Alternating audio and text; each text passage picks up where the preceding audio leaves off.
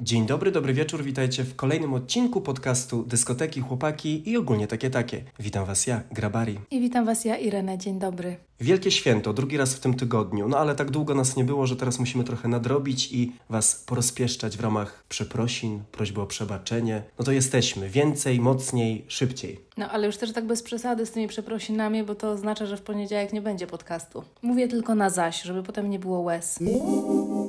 A jesteśmy już drugi raz w tym tygodniu, dlatego że swoją premierę miał serial Sex Education, no i czujemy się po prostu powołani do tego, żeby trochę o nim porozmawiać, no bo jakby nie było, no to trochę też jest nasza działka. No zdecydowanie. To mógłby być przecież serial o nas. Tak naprawdę jedyna różnica to, no być może wiek, ale to też tak już nie przesadzajmy. No wiek w takim sensie, że nie jesteśmy w szkole. Ale młodzi duchem i ciałem nadal, więc generalnie wszystko się zgadza. Powiedzmy, że tak. Sex Education to jest jedna z tych produkcji Netflixa, która od samego początku bardzo mi podeszła i stała się chyba jedną z ulubionych produkcji seriali ever dla mnie, mimo że początkowo nie chciałem za bardzo tego oglądać, bo sobie myślę, dobra, to jest serial dla nastolatków, już nie mogę się oszukiwać, udawać, że jakby jestem cały czas w tym mindsetie takim bardzo młodzieńczym, to po prostu nie jest dla mnie. Po czym zacząłem i okazało się, że tutaj jakby mój wiek nie gra żadnej roli i jest to serial, który absolutnie do mnie przemawia i jak sobie pomyślę, że on by istniał, kiedy ja byłem młody i oglądał taki serial zamiast czytania kolumny w Brawo, no to być może moje seksualne podboje i szczególnie te początki, które były bardzo chaotyczne i pełne takiego strachu i lęku, no wyglądałyby inaczej. Tak mogłoby być. Mam wrażenie, że ten serial tak się dobrze ogląda i da się z nim utożsamić, bo te wspomnienia z takich pierwszych jakichś erotycznych przygód i związków i relacji, one są takie bardzo żywe, bo było tak strasznie dużo emocji przy nich. I też no, są seriale, dosyć jest ich dużo teraz, które mówią o dzieciach albo nastolatkach, a tak naprawdę są dla dorosłych, między innymi to też, ale głównie myślę, że to po prostu ta pamięć tych nastoletnich lat, ona zawsze będzie taka żywa. I pamięć o tej takiej niezręczności tych pierwszych prób, doświadczeń, tego jak się myśli o seksie, jak się poznaje swoje ciało i reaguje się na to, co się w nim zmienia, jakie są nasze potrzeby, te pierwsze jakieś takie seksualne popędy. No i tak jak mówisz, w wielu produkcjach, które są teoretycznie o nastolatkach albo o bardzo młodych ludziach, to wszystko jest takie hat. To musi być gorące, jest piękne w takim estetycznym bardzo wydaniu, ale podszytym jednak taką podnietą, no i tym, że to ma być właśnie gorące. Natomiast tutaj myślę, że Sex Education w każdym jednym sezonie, to jest już czwarty, niestety ostatni, pokazuje taką niezręczność te wpadki, ten wstyd i komedię, no bo to jest też coś, o czym my często mówimy tutaj, że bardzo często ten seks jest zabawny, zabawnie zawstydzający i niekoniecznie taki super poważny, jak to mogłoby się wydawać oglądając te wszystkie filmy, gdzie te zbliżenia nawet mają taką pompatyczną muzykę, już to czujesz po prostu ten pot w powietrzu, no a w rzeczywistości bywa tak, że jest bardzo, bardzo nieporadnie. Ta nieporadność czasami zostaje dalej, bo to też chodzi o to, nie tylko jaki się ma wiek i doświadczenie, no ale też czasem czasem po prostu z pewnymi osobami zaczynasz się albo wstydzić, albo właśnie zachowywać tak trochę niezdarnie. Jeśli chodzi o niezdarność, to ja absolutnie się z tym utożsamiam, bo to, to jest coś, co mi absolutnie nie minęło i czasami jest tak, że podczas właśnie takich seksualnych doświadczeń czy, czy spotkań z kimś czuję się super pewnie i no nie powiem, że się czuję jak Bóg seksu, ale także jakby ogarniam temat, wszystko wiadomo. Ale czasami wystarczy, że się pojawia jakaś taka nowa sytuacja, nowe okoliczności i ja już zaczynam się zastanawiać i no jakby to jest, to jest ślepa uliczka. I potem człowiek nie wie, gdzie, tu nogę podnieść, jak tu się położyć, jeszcze chce to zrobić z gracją, no, a kończy się jak się kończy, no. Jak clown. No i to się po prostu powtarza. Do końca nigdy nie jesteś pewien, jak to wyjdzie. Nawet jak się kogoś zna, to mam wrażenie, że różnie może, mogą zostać odczytane pewne rzeczy, szczególnie jak się chce coś zmienić i zacząć jakby pewne rzeczy trochę z innej strony zrobić. Ostatnio właśnie miałem taką dyskusję z moim przyjacielem, który jest wielkim fanem takiego dirty talku w trakcie seksu. I on zawsze o tym wspominał, ale nigdy nie wchodził w jakieś takie szczegóły, co on dokładnie mówi. Natomiast kilka dni temu zdarzyła się taka okazja właśnie, gdzie opowiadał o seksie z jednym chłopakiem i zaczął no, generalnie cytować, jakie tam po prostu świńskie słówka szepcze do, do ucha. I ja nagle się zorientowałem, że ja nigdy nie byłem w takiej sytuacji, gdzie ktoś by robił coś takiego albo oczekiwał takiego dirty talku w trakcie seksu i sama myśl o tym sprawiła, że ja nie wiem, czy byłbym w stanie to zrobić z taką pełną powagą i takim zaangażowaniem właśnie, żeby to było hat. Bo to, co usłyszałem, no to mnie by to strasznie rozbawiło, ale z drugiej strony usłyszałem to w takiej sytuacji odartej tego seksualnego kontekstu, więc może w łóżku to miałoby inny wymiar. Natomiast okazało się, że no, to jest jeszcze przede mną i teraz tak się zastanawiam, czy ja powinienem spróbować takiego właśnie po prostu tutaj, wiesz, pogaduszek. No to są takie rzeczy, które właśnie chyba trzeba wziąć na poważnie, takie jak jakieś przebieranie się, że musisz jakby... Iść w to tak iść naprawdę. w to tak naprawdę i jakby trochę się nie przejmować, jakie to jest, jak to głupio wygląda z boku albo coś takiego, tylko po prostu tak się naprawdę na tym skupić. Ale ja też mam trochę taki cringe w sobie, że nie wiem, czy to są rzeczy, które mnie by po prostu tak naprawdę podkręcały i podkręcały tą atmosferę. Natomiast wracając do serialu, czwarty sezon, wielka rewolucja w życiu naszych bohaterów i bohaterek i osób bohaterskich, ponieważ no, zmieniają szkołę. I ta nowa szkoła, jak ja zobaczyłem, co tam się dzieje, no to wygląda jak taki prawdziwy koszmar konserwatystów, osób, które jakby nie chcą być na czasie, nie chcą być walk. Na początku mi się wydawało, że to jest w taki niezamierzony sposób, bardzo groteskowe i przerysowane. Natomiast później, jakby z każdym kolejnym odcinkiem, stwierdziłem, że właśnie to jest takie trochę podwójne znaczenie ma, ma ta szkoła, bo ona z jednej strony pokazuje takie totalne przegięcie, jakby mogło się wydawać, że ta inkluzywność już tak posunięta po prostu do, do granic, ta lewicowość można by powiedzieć, a z drugiej strony ten pastisz jest taki też bardzo edukujący, bo okazuje się, że nawet taka szkoła ma jakieś rzeczy, które nie są zaopiekowane, czy jakieś kwestie, które powinny zostać poruszone i że nawet osoby, które chcą być jak najbardziej inkluzywne, jak najbardziej walk i za takie się uważają i takimi się przedstawiają, mają swoje rzeczy jeszcze do, do przerobienia i, i nadrobienia. Więc ostatecznie, na początku trochę się bałem, jak oglądałem to, w sensie, to jest już przegięcie, w sensie to jest za dużo, nawet dla mnie, gdzie mi się wydaje, że jestem super otwarty i inkluzywny. Natomiast po tym, że jakoś tak to wszystko się wyprostowało dla mnie. Ja nie miałam takiego wrażenia, że tam jest za dużo, że ta szkoła jest taka na siłę. Znaczy, no wiadomo, ona jest specyficzna, ale tam są cały czas te problemy. Tam każda osoba, czy tam no nie tyle każda osoba, ale cały czas są jakieś takie właśnie trudne sytuacje albo problemy, które oni mają, czy seksualne, czy zdrowotne, czy jakieś. I przez to to cały czas jest tak osadzone, że niezależnie w którym miejscu jesteś i tak potrzebujesz tej pomocy. Tam też są zawirowania oczywiście i to też jest w tym serialu, który się samo krytykuje, wskazane jaka jest ta szkoła, co jest też super. I przez to wydaje mi się, o czym też mówiliśmy na początku, czyli ta, ta taka niezgrabność tych wszystkich ludzi, młodych, tak właśnie pokazuje to, że no, to i tak jest zawsze struggle, walka o to, żeby jakoś tam sobie poradzić. Co mnie ciekawi i to mnie ciekawiło od samego początku, już od pierwszych sezonów, ale tego nie sprawdziłam, a chciałam przed tym odcinkiem, to dlaczego oni są tak ubrani? Bo oni są wszyscy tak samo ubrani, jakby byli taką wersją lat 80 teraz. Podejrzewam, że to jest po prostu taka estetyka narzucona przez twórców serialu, która no nie mówi nic o czasie, w którym jest osadzona akcja, ale wydaje mi się, że ten styl i tego typu właśnie estetyka nawiązująca do lat 80. czy 90. to jest coś, co teraz jest też na czasie i no mi się to bardzo podoba. To jest też taka rzecz, na którą bardzo zwracałem uwagę w tym sezonie, że ta dbałość o te detale, że tam każda jedna osoba, nawet która gdzieś jest, jest w tle, nie pokazuje się na, na pierwszym planie, no to jest niesamowita robota właśnie stylistów, scenografów, tam absolutnie wszystko gra. No i właśnie to jest taka trochę utopia, że jakieś takie najlepsze mm -hmm. elementy, które można sobie wyobrazić, są zebrane w jednym miejscu, w, tej, w takiej miejscowości, która jest trochę wiemy gdzie, ale trochę też nie wiemy i dlatego to jest wszystko takie, myślę, utopijne, rajskie i tak chciałoby się tam... Ja nawet mógłbym na rowerze jeździć do szkoły teraz. No bez przesady. Przyjechałem na rowerze tutaj, także proszę tutaj nie, nie atakować. Bo miałeś w dół. Pod górkę też trochę. Ja mam zawsze w życiu pod górkę.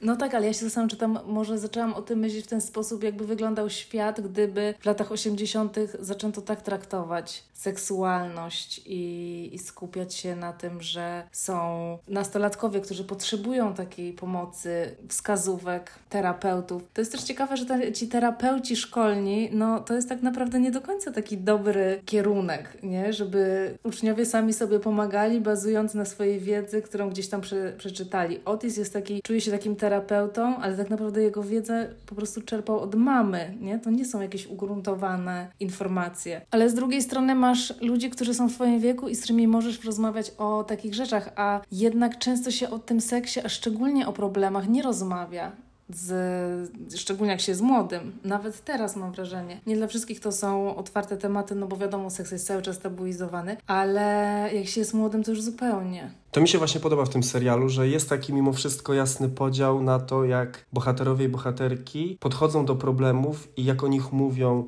swoim przyjaciołom, a jak mówią rodzicom. Mimo tego, że jest wiele postaci rodzicielskich w tym serialu, które są bardzo otwarte i wspierające i jakby służą dobrą radą i, i słowem i tak naprawdę chyba nie ma tam, szczególnie w tym sezonie, rodzica, który byłby zamknięty na, na swoje dziecko. Nawet jeżeli są takie postacie, które czegoś nie rozumieją i nie do końca być może wiedzą, z czym zmaga się ich dziecko, to zawsze jednak ostatecznie jest taka scena, w której oni wychodzą jakby z takim zrozumieniem i chęcią tego, żeby dowiedzieć się dokładnie, przez co przechodzi ich pociecha. A mimo to te dzieci, to jest takie bardzo naturalne, bo to dopiero byłby utopijny świat, w którym każde dziecko czuje się super swobodnie przy rodzicach i wie, że może zapytać o, o cokolwiek. No to, to jest dla mnie utopia, no bo ze swojego doświadczenia wiem, że od zawsze tak było, że jakikolwiek problem gdzieś mi chodził po głowie, to właśnie moi znajomi, koledzy, przyjaciele byli tymi osobami, do których się zwracałem. Mimo, że czasami wiedziałem, że oni no, nie będą w stanie z tą jakby wiedzą życiową i doświadczeniem mi doradzić, no ale właśnie o to chodzi. I to, co mi się podoba, i może to też jest jakiś taki element utopijny, to to, że tutaj ta przyjaźń jest na takim pierwszym miejscu, na piedestale i tam jakby nie ma de facto sytuacji, w której przyjaciele by się odwracali od siebie. Oni mają jakieś takie swoje problemy i konflikty, które są zresztą bardzo szybko rozwiązywane, ale cokolwiek by się nie działo, to jest jakby wszystko, wszyscy się zbierają jakby na jeden front i chcą pomóc, walczyć i rozwiązywać jakieś problemy. I to jest, myślę, super przekaz, tak ostatecznie. Tak, i myślę, że on też nie do końca jest taki utopijny w sensie nieprawdziwy. Wydaje mi się, że w obliczu jakichś takich trudnych sytuacji, że jednak się jest młodym, to masz taką chęć i misję pomocy, takiego stworzenia się jako osoby, która chce coś dobrego zrobić albo pomóc. I ta szkoła, która tak razem działa w problemach. Szkoła w sensie po prostu ludzie, którzy do niej chodzą. To też jest ciekawe, bo w tym przypadku ta szkoła jest niejako zarządzana przez studentów i nauczyciele czy osoby, które gdzieś tam pracują w administracji, oni tak naprawdę są takimi pionkami. Jeżeli studenci czegoś potrzebują, no to wtedy się do nich zwracają, typu winda nie działa, czy zwracają uwagę na jakieś tutaj takie też administracyjne rzeczy, które nie do końca grają. Natomiast całość jest tak zarządzana przez uczniów, co też jest super ciekawym pomysłem, takim no, trochę niewyobrażalnym, żeby oddać władzę w ręce właśnie dzieci. Ale ja myślę, że on jest niewyobrażalny dla nas, bo my mamy doświadczenia takiej szkoły, gdzie jest podział na autorytet nauczycieli i na dzieci dzieci, które mają po prostu wszystko robić. I w Stanach i w Anglii te szkoły wyglądają trochę inaczej. One mają te wszystkie rzeczy, które się dzieją, są bardzo często robione tylko przez inicjatywę uczniów, jakieś radiowęzły, prowadzenie gazety w szkole. No, w Polsce takie rzeczy praktycznie nigdy nie istnieją. To jest, wydaje mi się, specyfika po prostu innych krajów, że oni tak funkcjonują i wiesz, to jest tak jak w Stanach, to jest akurat w Anglii się odbywa, ale są te szkoły, gdzie zaczynasz robić rzeczy typu tam wolontariat, właśnie właśnie gazeta, radiowęzeł i to ci się liczy potem na studia i dlatego tak dużo osób potem chętnie w tym uczestniczy. U nas jest trochę inaczej. Też jest ta różnica, która naprawdę w Anglii tak jest, czyli nastoletni ludzie mieszkają u siebie w domu, u swoich rodziców. Ja pamiętam jak byłam w Anglii i tam właśnie córka mojej hostki, ona mieszkała ze swoim chłopakiem i z jego rodziną. Ona miała 16 lat. I ja tak jak to jest możliwe? Wyobrażasz sobie w ogóle w Polsce jakby taki koncept, jak my byliśmy w liceum, że. A tam to jest naprawdę normalne po prostu. I zresztą w domu, w którym ja mieszkałam, mieszkał chłopak drugiej córki tej babki. I to jakby to w ogóle nie było dyskusji, nie? Oni mieszkali razem w pokoju, wiadomo, że się bzykali, no bo, bo śpią w jednym łóżku i dla nich to jest trochę inaczej niż dla nas. U nas jednak konserwatywny kraj, no to się musi, to się bardzo rzadko zdarzają takie sytuacje. No a skoro o bzykaniu mowa, no to sex education, jak wiadomo, seksem stoi. Co trzeba zaznaczyć? Mam wrażenie, że w tym sezonie jest tego seksu zdecydowanie mniej w porównaniu do poprzednich i to chyba dlatego, że po prostu ci bohaterowie i bohaterki dojrzewają, zaczynają też mierzyć się z innymi problemami, nie tylko takiej natury seksualnej, dotyczącymi ich przyszłości, jakby wyborów, które wpłyną na ich całe życie. Natomiast te sceny seksu i zagadnienia związane z seksem, które są, no to są nadal aktualne. I to, co mi się podoba, to ta paleta jakichś takich zagwostek dotyczących właśnie życia łóżkowego, ona się cały czas poszerza i każdy sezon przynosi nam jakieś nowe, nowe pytania, nowe problemy. Żeby nie spoilerować, no tutaj też niektórzy bohaterowie zmagają się z pewnymi kwestiami, które wydawałoby się są raczej zarezerwowane dla dorosłych ludzi, jak choćby niemoc w łóżku jednego z bohaterów, która jest związana z jakąś traumą z dzieciństwa, zupełnie niepowiązaną też z seksem, tak po prostu. Mm -hmm. I to jest myślę super ciekawe, bo ja bym na to nie wpadł jako młody człowiek. Mając problemy na przykład z erekcją, czy byciem takim rozkojarzonym w trakcie seksu, że tam wszystko opada i, i nie mogę kontynuować, żeby to powiązać z tym, że tam gdzieś w dzieciństwie mnie spotkała jakaś taka trauma związana na przykład, nie wiem, z rozstaniem moich rodziców, czy czymś w tym stylu i że w tym bym upatrywał powodu tego, że tam coś nie domaga. No tak, to było bardzo mocne. No ja, ja teraz, dopóki to nie zostało powiedziane, to też bym na to nie wpadła. Mimo, że te obrazy nawet były takie bezpośrednie, nie? Tak. Ale no tak, no to jest też kwestia tego, że to są takie mocno zaawansowane terapeutyczne kwestie. Raczej nikt cię tak na pniu nie, nie zdiagnozuje szybko, nie? To znaczy, no w serialu tak, ale. No wiadomo, no do takiej rzeczywistości dążymy. Mi się też bardzo podobało i chyba najwięcej takiej radości mi sprawiało obserwowanie rodziny Adama i tego, jak te wszystkie osoby w tej rodzinie tak ewoluowały i przechodzą, tak cały czas są jakieś takie problemy w tej rodzinie i każdy tak próbuje, te próby są rozumiane na opak i to jest takie prawdziwe. I trudne, bo jak myślisz o tym, w ogóle w serialu cała ta szkoła, wszystko co tam się działo było takie kolorowe i jest, jest ta jedna część, która jest taka, taka szara, trochę taka smutna, jakimś, jakąś taką walką o przeżycie ale z drugiej strony też mnie to najbardziej bawiły te sytuacje tam i też wzruszały. Dla mnie wątki Adama i Amy, czyli dwóch różnych e, postaci, oni się nawet nie, niespecjalnie tam krzyżują, szczególnie w tym sezonie, są moimi ulubionymi i najbardziej rozczulającymi. Ja po prostu nie mogę. Za każdym razem, jakie są sceny z Adamem, który jest taki nieporadny i tak widać, że on chce, ale może nawet jakoś intelektualnie on nie jest w stanie po prostu pewnych rzeczy gdzieś tam mm -hmm. przegryźć i, i zrozumieć tak od razu, to do mnie po prostu tak rozkłada na łopatki i ten aktor aktor jest genialny po prostu. Tak, on gra oczami, ma, robi te miny i takie pełne właśnie nieporadności, ale też widać, że on bardzo chce i się stara. Tam ten mózg musi parować, żeby złożyć jakieś takie najprostsze zdanie, w którym, nie wiem, trochę wrażliwości swojej pokazuje, no to to jest dla mnie naprawdę fenomenalne. Tak, i Amy tak samo i taka rozczulająca. Właśnie to jest też ciekawe, że to jest też pokazanie nie tylko tej seksualnej części, ale tego też w tym serialu jest bardzo dużo osób, których mózgi pracują po prostu inaczej i w swój sposób. Czy to są osoby z ADHD, czy w jakimś innym spektrum. Tak widzimy, jak nie należy oceniać, tylko po prostu zmienić trochę percepcję tego, co jest albo co było kiedyś standardowo postrzegane jako normalne. I tak jest też z Amy. No i cała jej ta historia i to wychodzenie z traumy i takie próba zrozumienia w ogóle tego, co się dzieje dookoła, jeśli chodzi o traumę, o naruszenia czyjejś nietykalności, to jest też świetnie pokazane. W ogóle sposób, w jaki pokazywane są tematy no mało komediowe i takie bardzo powiedziałbym ciężkie, takie właśnie jak, jak przemoc seksualna,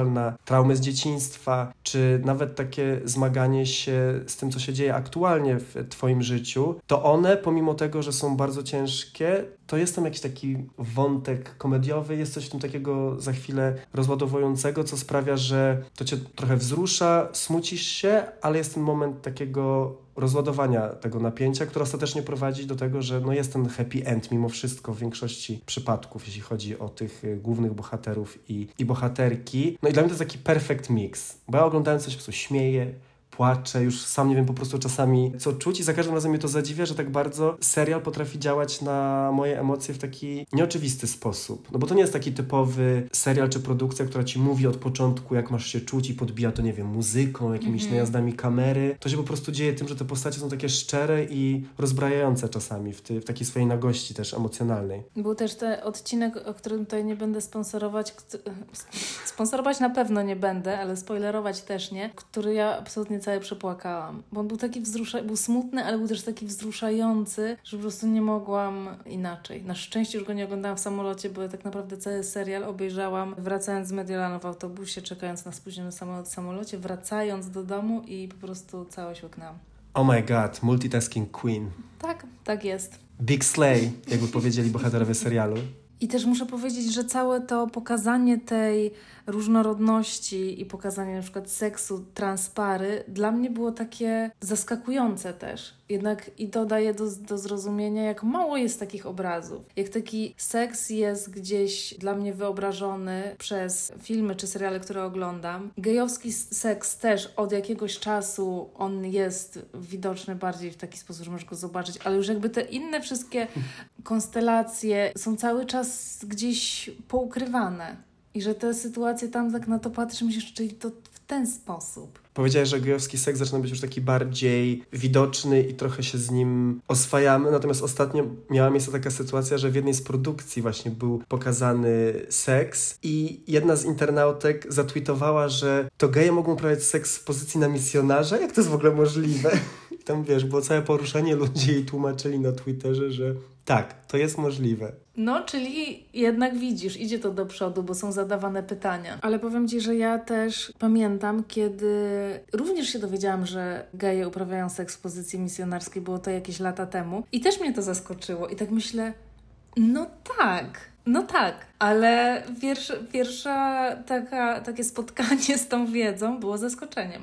Czyli jednak, no bo mamy pewne obrazy w głowie, które są tak już nam mocno zapisane, że no ktoś by pomyślał, no tak, no gej jakby w jeden sposób uprawiają seks. No to jest jakby jasne, jaka to jest pozycja. Tak, i ona jest też dlatego, mam wrażenie, że ją też widać nie tylko w filmach o gejach, tylko na przykład w filmach więziennych, że to jest też takie przemocowe. Oczywiście nie tylko, ale chodzi mi o ten obraz i w ogóle wyobrażenie szerokiej publiczności na ten temat. Na co do tej inkluzywności, która dotyczy nie tylko orientacji seksualnych, ale i tożsamości płciowych, no to w tym sezonie bardzo mocno wybrzmiewa wątek osób transpłciowych i to, co zwróciło moją uwagę, to to, że on nie jest stereotypowy, bo do tej pory tego typu historie były dość przewidywalne i to był taki trochę szablon, więc na przykład jeżeli mieliśmy do czynienia z osobami transpłciowymi, z transpłciowymi kobietami, no to to było takie oczywiste i oczekiwane, że taka osoba będzie się poddawać konkretnym zabiegom, będzie dążyła do tego, żeby wyglądać w bardzo określony sposób, w taki mocno sfeminizowany, że będzie miała piersi, będzie ubierała się bardzo kobieco. To wszystko było tak po prostu od szablonu wycięte, nawet w pewien sposób przerysowane. Natomiast w tym sezonie Sex Education mamy do czynienia z osobami trans, które myślę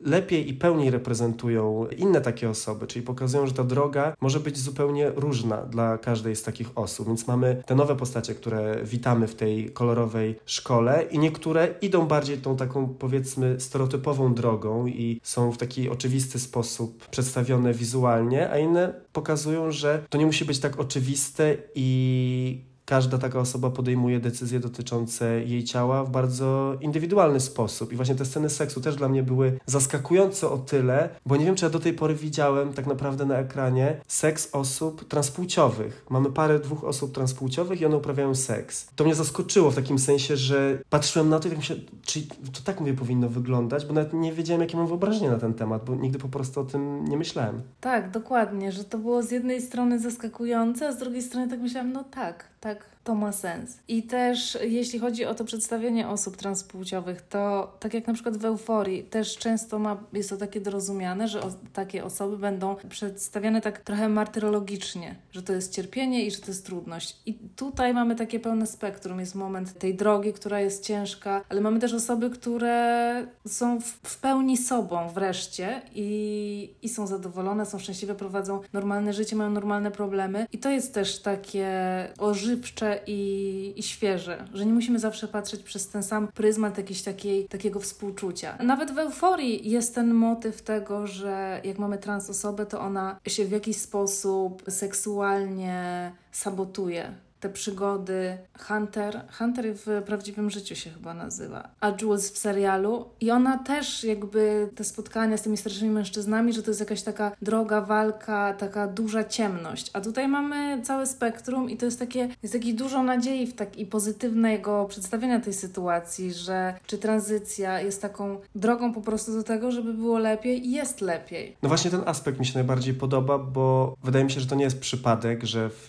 takiej akurat produkcji która jest osadzona mimo wszystko w Wielkiej Brytanii, no, gdzie mamy wzrost y, na takich nastrojów transfobicznych. To jest taka prawdziwa wylęgarnia tych feministek, które są transfobiczne, czyli terfów, że akurat tak mocny akcent położono na historię osób transpłciowych w tym sezonie i właśnie ta droga tych osób transpłciowych do takiego pełnego, szczęśliwego życia, tam jest wskazane, co jest do tego potrzebne. Czyli po pierwsze, potrzebne jest akceptujące środowisko, akceptujący rodzice, którzy będą, nawet nie rozumiejąc do końca, co się dzieje z ich dziećmi, wspierający, plus Niestety są też potrzebne pieniądze, jest potrzebna odpowiednia opieka zdrowotna, dostęp do procedur, dostęp do specjalistów i to też dla mnie tak bardzo wyraźnie wybrzmiało. W taki dosadny sposób są pokazane konsekwencje braku tego wszystkiego, do czego to może doprowadzić. I to jest bardzo fajne, bo widzimy w końcu te osoby jako, jako prawdziwych ludzi, którzy się z czymś zmagają i to nie jest właśnie ta ideologia, o której się słyszy, to nie są te wszystkie hasła, którymi często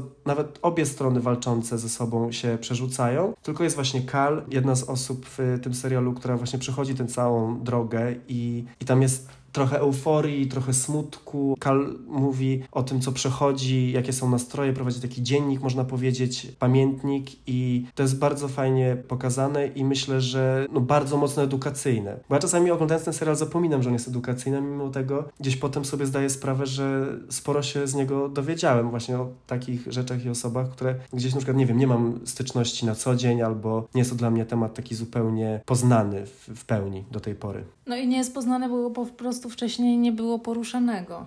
A jeśli był, to tylko w jeden sposób. Tak jak na przykład Almodowar zawsze mówił o transosobach, ale one zawsze miały jedną rolę. I to był gdzieś tam sex working, żeby sobie poradzić w życiu. I to jest ten jeden obraz, który teraz trzeba no trochę nie tyle wymazać, co pokazać po prostu wszystkie inne drogi, którymi można pójść.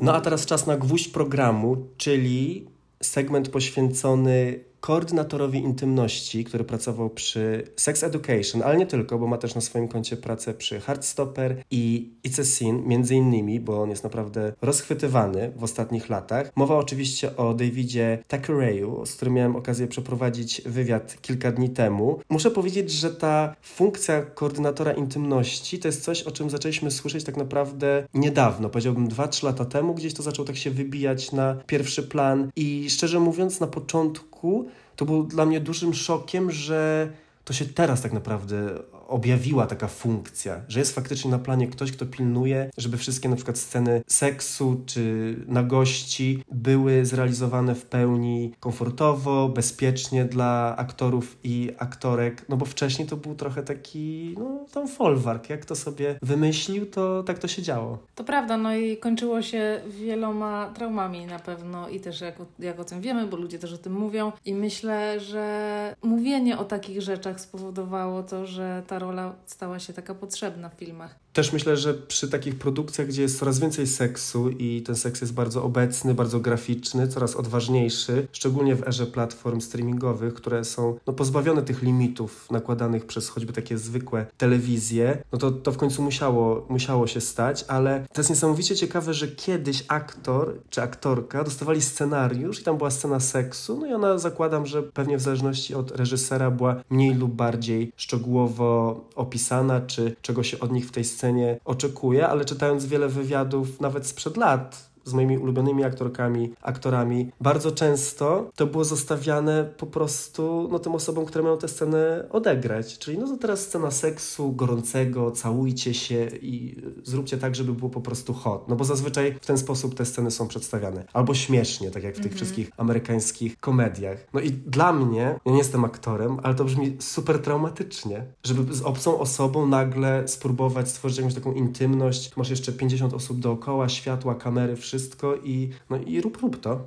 Tak, szczególnie, że to są też dwie osoby, które muszą jakoś tak się dogadać w tym sensie. No bo jakby tam musi to zadziałać, bo inaczej brak takiej chemii też widać. Plus to jest idealna droga do tego właśnie, żeby pojawiały się te naruszenia i przekroczenia Twoich granic, no bo ktoś nawet nie mając złej woli chce na przykład coś zaimprowizować, albo nawet nie zaimprowizować, no bo nie ma dokładnych instrukcji, mhm. jak na przykład ta scena seksu ma wyglądać i złapie Cię tam, gdzie Ty nie chcesz. Jeżeli nie są jasno określone zasady, no to Ty nawet nie wiesz, czy możesz w jakiś sposób zaprotestować, to zgłosić gdzieś, no bo nikt się na nic nie umawiał. No gracie to gracie, nie? No co tam wiesz. Wszystko dla sztuki. W The Idol też była taka scena, kiedy był właśnie ten koordynator na sesji zdjęciowej i mówi, dobra, ale nie możesz tego pokazać. Tam chyba albo chodziło o, o, o rozebranie się, czy o, o rozebranie, o rozebranie się. się. No i to co mówi, no ale właśnie dla, chcę, nie? Dlaczego nie mogę? I mówi, no nie możesz, bo takie są te skrypt czy pozwolenia i w pewnym sensie to on oczywiście został przedstawiony tak negatywnie, negatywnie. Bardzo. To ma sens, to, że takie rzeczy są ustalane, a nie w trakcie kręcenia ktoś powie, no dobra, to może trochę ta granica będzie przesunięta, ktoś powie, no dobra, okej, okay, no nie będę tutaj teraz robić scen i po to są całe te ustalenia, żeby nie dało się tego tak w mgnieniu oka zmienić, żeby nie było tych naruszeń.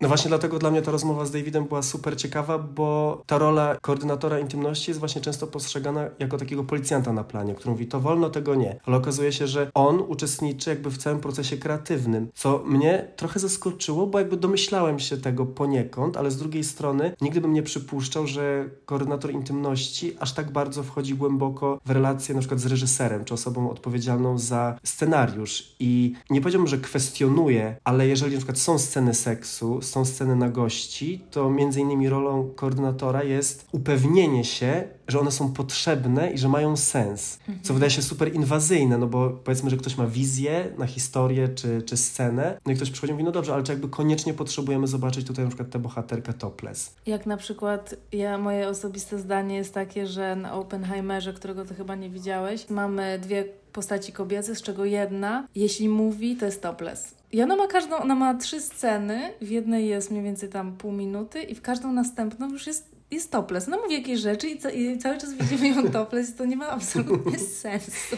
I on też mówi, ale że to jest chyba specyfika Sex Education, że on tam został zrobiony głową działu. Czyli tak jakby ja to zrozumiałam, że jeśli już nie jest po prostu koordynatorem na planie, tylko ma ten, jakby jest całym działem, że już się robi na równi właśnie z tymi innymi najważniejszymi działami, które robią ten film. No i z tego, co mówi, co mi się bardzo podoba, on jest też łącznikiem między aktorami a reżyserem, więc jeżeli któraś ze stron ma ochotę wprowadzić jakieś zmiany, czy nie czuje się komfortowo, albo na przykład chce pójść dalej niż to przewiduje scenariusz, to nie ma tego zderzenia się dwóch jakby nierównych sobie sił. No bo umówmy się, na planie to reżyser podejmuje wszystkie decyzje i nawet jeżeli jesteś super sławną aktorką, no to czujesz jakiś taki respekt, ale w takim negatywnym sensie, w takim, że no, no niekoniecznie mogą... możesz się zbuntować. Tak, no bo ostatecznie zawsze ci mogą obciąć część twoich scen. I takie rzeczy też się zdarzały, zmiany przecież w scenariuszach, to jak coś wychodzi, więc no tutaj wiadomo, gdzie leży władza. Co myślę super wpływa na, na pracę na planie i powoduje, że faktycznie takich sytuacji, gdzie ktoś robił coś wbrew swojej woli, powinno być mniej, a tak naprawdę ostatecznie dążymy do tego, żeby ich nie było w ogóle. No myślę, że to jest najlepsza droga. No dobrze, to po tym długim wstępie zapraszamy Was do odsłuchania rozmowy z Davidem, który jest bardzo sympatyczny, mega profesjonalny i wydaje mi się, że jeszcze nieraz o nim usłyszymy, no bo tak jak wspominałem, jest rozchwytywany, bo faktycznie ta jego praca jest na maksa ciekawa, na maksa fascynująca. Nawet go zapytałem, gdzie on robi research, bo to mnie tak naprawdę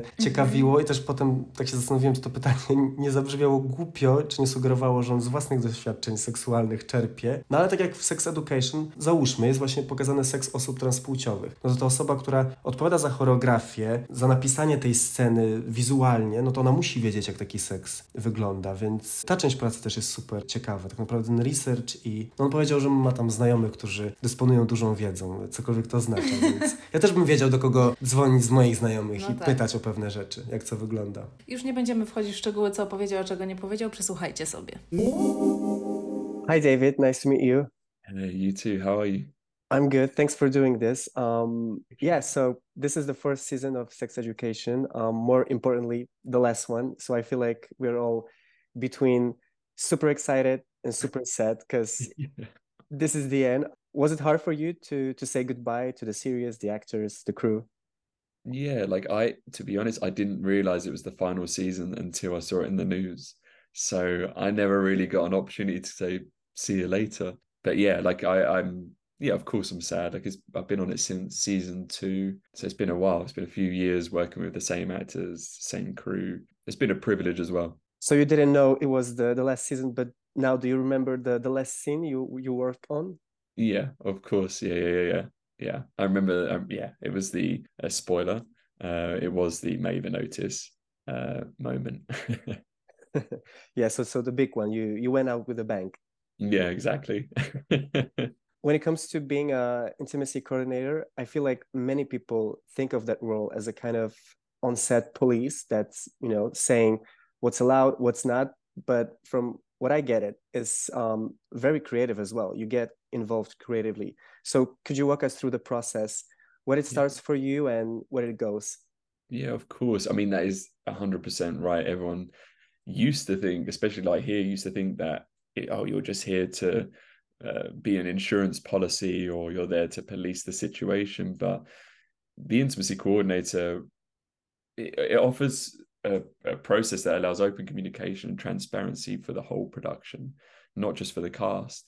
Um, it's you know it starts off with listening to the director and the writer the producers vision for these moments how they want to shoot those moments what kind of nudity uh, kind of positions why do these scenes exist? What's the story behind these moments?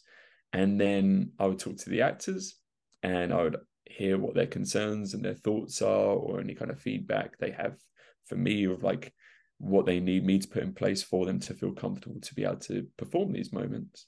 And then on you know we have rehearsals as well. So it's very much like after we've gone through the consent and boundaries um, you choreograph these moments it's beat by beat.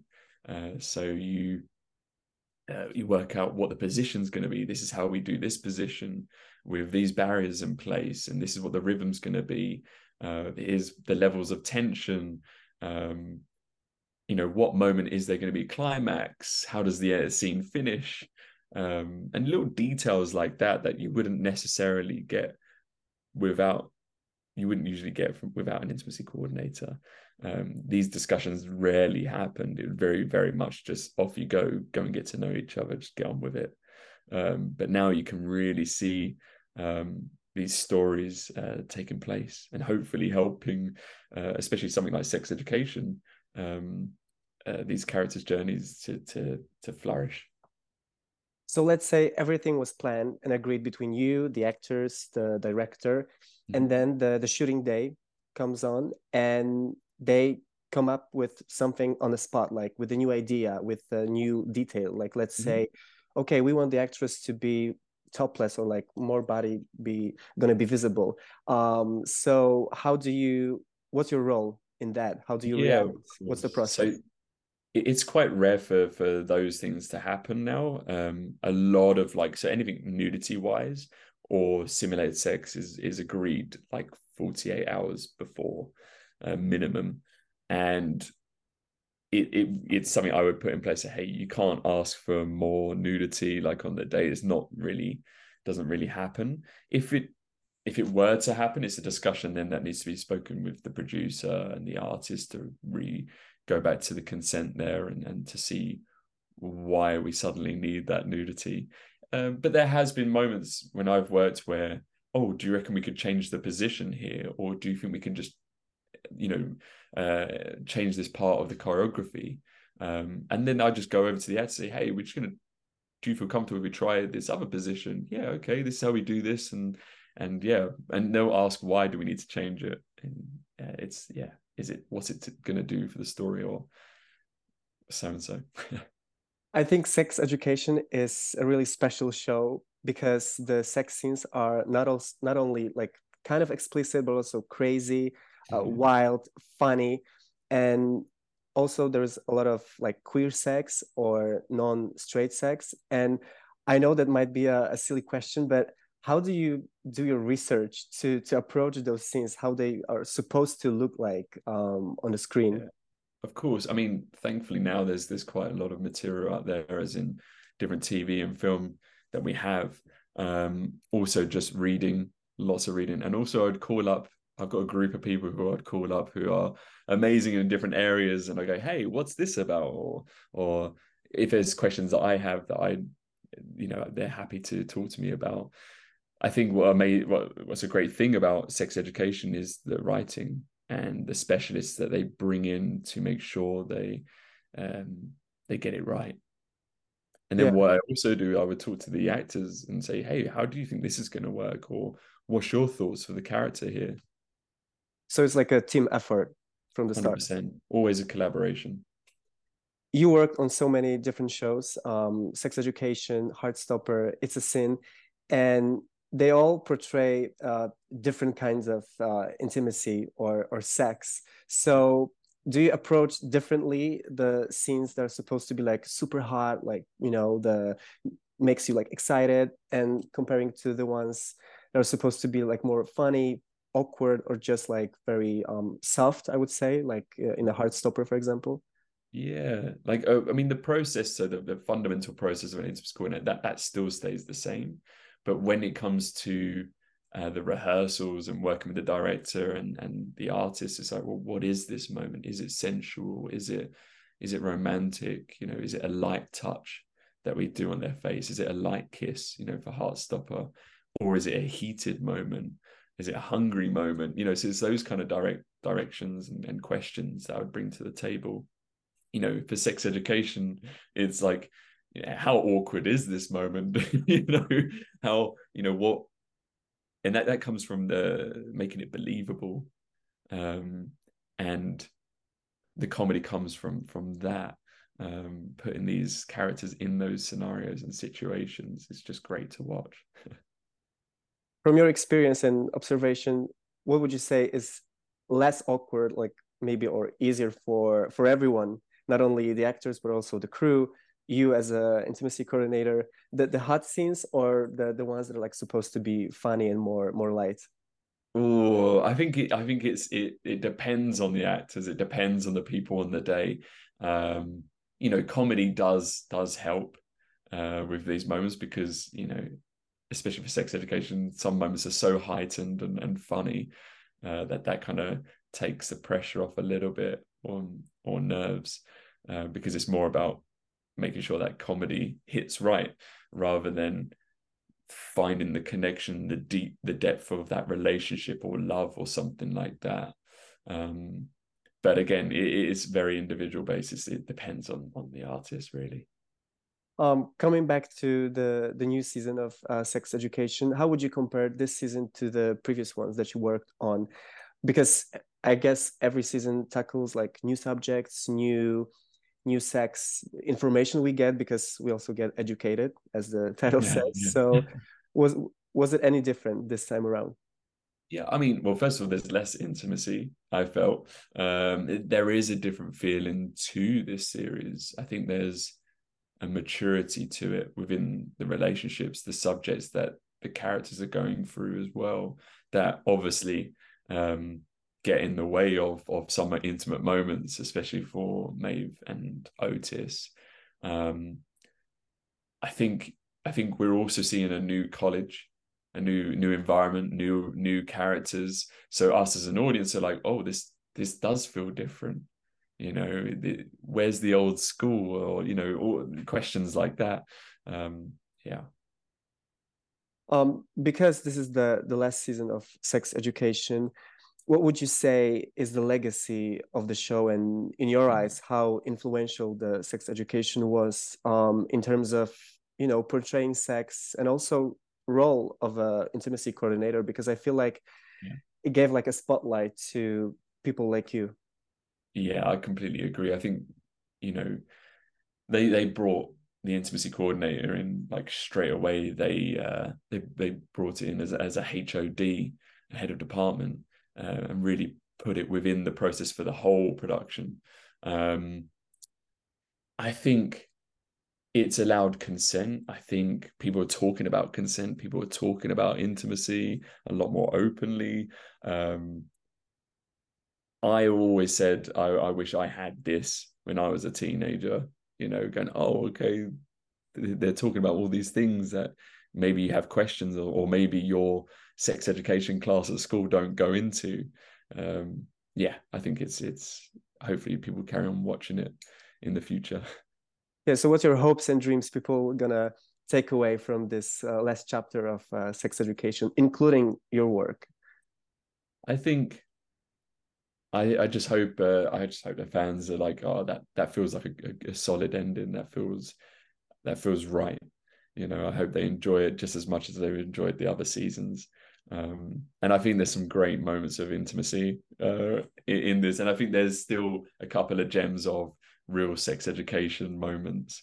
Um, yeah. Thank you so much, and again, congratulations on the new season. And well, I'm looking forward to see uh, more of your work in other series, which I think is like a, a given is going to happen. I really appreciate it. Thank you so much. Thank you so much, David.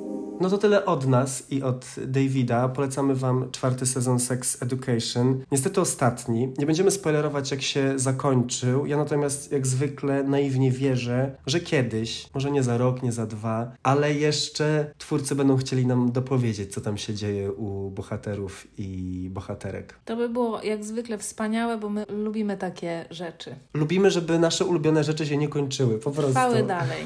tak jak wy lubicie, żeby nasz podcast trwał wiecznie. No jakby co tu, co tu kryć, nie ma się co oszukiwać. No tak jest. No i trochę trwa, słuchaj. My niby cały czas to jest jeden sezon, ale jakby tak się zastanowić i podzielić. Ja właśnie, bo my to do tego źle podeszliśmy. Tutaj ludzie sobie po prostu leniuchy robią sezony. Tak kręcą po 10 odcinków, przerwa na pół roku, a my co? Prawie, że, no bo mieliśmy też wakacje oczywiście. Tydzień w tydzień, za niedługo 3 lata miną. 130 odcinków, tyle to jest sezonów. Już z 10 tak naprawdę. A my nic. My po prostu cały czas jak ja wrzucam odcinek, to wpisuję sezon pierwszy. No to nie, może tutaj trzeba coś zmienić. Może będzie jakiś taki cliffhanger tutaj się mm -hmm. przydarzy pod koniec tego sezonu, jak podejmiemy decyzję, że, że, że to już koniec pierwszego sezonu po prostu. No a tymczasem zapraszamy, no nie w poniedziałek, ale w kolejny. No ale to... To już się to już, wie. To już, tak, to już jest jakby na zaś, więc myślę, że wszyscy będą szczęśliwi i nam wybaczą. Będą osobami wybaczającymi. Bo miesięczna liczba się zgodzi. Dokładnie. No a w międzyczasie wiadomo, gdzie jesteśmy, dla Was. Na Instagramach. Kobieta na skraju. Grabari.pl Do usłyszenia. Hej.